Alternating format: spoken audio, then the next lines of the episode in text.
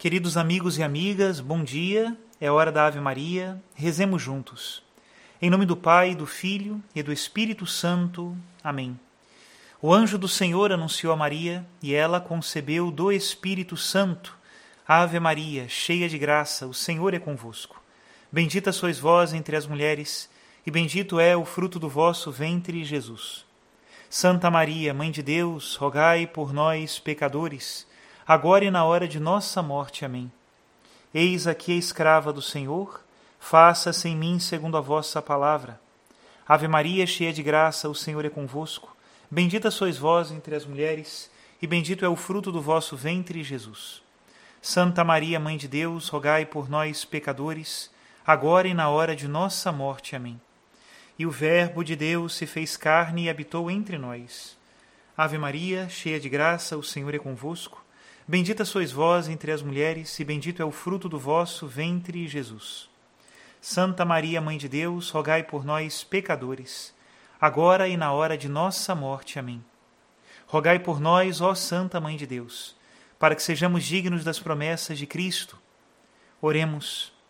Infundi, Senhor, em nossas almas a vossa graça, nós vos suplicamos, para que nós que conhecemos pelo anúncio do anjo a encarnação de Jesus Cristo, vosso Filho e nosso Senhor, cheguemos por sua paixão e morte de cruz à glória da ressurreição da carne. Pelo mesmo Cristo nosso Senhor. Amém. Em nome do Pai, e do Filho e do Espírito Santo. Amém. Queridos amigos e amigas, hoje nós vamos ler uma parte do Catecismo da Igreja Católica que nos ajuda a viver esses momentos do mês de novembro, em que somos chamados a olhar para a eternidade. É, leremos a partir do parágrafo novecentos e cinquenta e quatro, que tem como título A Comunhão entre a Igreja do Céu e da Terra. Diz assim: os três estados da Igreja. Até que o Senhor venha na sua majestade e todos os seus anjos com ele, e vencida a morte tudo lhe seja submetido, dos seus discípulos uns peregrinam na terra. Outros, passada esta vida, são purificados no purgatório, e outros, finalmente, são glorificados e contemplam claramente Deus trino e uno como ele é.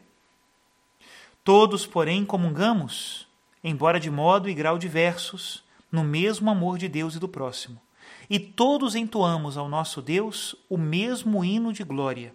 Com efeito, todos os que são de Cristo e têm o seu Espírito formam uma só igreja, e nele estão unidos uns aos outros. E assim, de modo nenhum, se interrompe a união dos que ainda caminham sobre a terra com os irmãos que adormeceram na paz de Cristo. Mas antes, segundo a constante fé da Igreja, essa união é reforçada pela comunhão de bens espirituais. A intercessão dos santos. Os bem-aventurados, estando mais intimamente unidos com Cristo, consolidam mais firmemente a Igreja na santidade. Eles não cessam de interceder a nosso favor diante do Pai, apresentando os seus méritos que na terra alcançaram, graças ao mediador único entre Deus e os homens, Jesus Cristo. A nossa fraqueza é assim grandemente ajudada pela sua solicitude fraterna. Assim dizia São Domingos de Gusmão: não choreis, que eu vos serei mais útil depois da morte, e vos ajudarei mais eficazmente que durante a vida. Também Santa Terezinha do Menino Jesus dizia: quero passar o meu céu fazendo bem sobre a terra. A comunhão com os santos. Não é só por causa do seu exemplo que veneramos a memória dos bem-aventurados, mas ainda mais para que a união de toda a Igreja no Espírito aumente com o exercício da caridade fraterna. Pois assim como a comunhão cristã entre os cristãos ainda peregrinos nos aproxima mais de Cristo, assim também a comunhão com os santos nos une mais a Cristo, de quem procedem, como de fonte e cabeça, todas as graças e a própria vida do povo de Deus. A Cristo nós o adoramos, porque ele é o Filho de Deus. Quanto aos mártires, nós os amamos como a discípulos e imitadores do Senhor. E isso é justo, por causa de sua devoção incomparável para com o seu Rei e Mestre, Assim, nós possamos também ser seus companheiros e condiscípulos. A comunhão com os defuntos. Reconhecendo claramente esta comunicação de todo o corpo místico de Cristo, a Igreja dos que ainda peregrinam venerou com muita piedade, desde os primeiros tempos do cristianismo, a memória dos defuntos. E porque é um pensamento santo e salutar rezar pelos mortos, para que sejam livres de seus pecados, por eles a Igreja ofereceu também sufrágios. A nossa oração por eles pode não só ajudá-los, mas também tornar mais felizes a sua intercessão em nosso favor. Na única família de Deus, todos os que somos filhos de Deus e formamos em Cristo uma família, ao comunicarmos uns aos outros na caridade mútua e no comum louvor da Santíssima Trindade, correspondemos à íntima vocação da Igreja. Resumindo, somos um só corpo em Cristo. Este termo também designa a comunhão das pessoas santas em Cristo, que morreu por todos, de modo que o que cada um faz ou sofre por Cristo e em Cristo reveste em proveito de todos.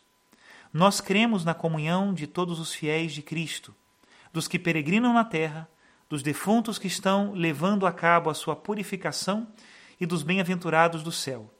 Todos formam uma só Igreja, e cremos que nesta comunhão o amor misericordioso de Deus e dos seus santos está sempre atento às nossas orações. Até aqui a citação do Catecismo da Igreja Católica.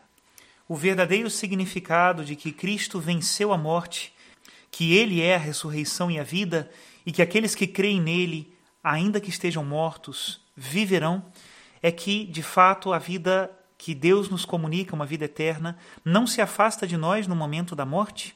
E o que acontece é uma verdadeira transformação da nossa realidade. Pedimos a Deus a graça de vivermos sempre na sua comunhão. E se estivermos em comunhão com Deus, estaremos ou no purgatório, purificando-nos para um dia chegarmos ao céu, ou no céu, para que dali também fortaleçamos a Igreja com sangue novo de uma intercessão fervorosa e sem interrupção. Para um cristão, olhar para as realidades eternas é ter a certeza de que nada nos separará do amor de Cristo. Permaneçamos sempre em Cristo, em comunhão com Cristo, para vivermos eternamente com Ele. Que Deus abençoe a todos, em nome do Pai, do Filho e do Espírito Santo. Amém.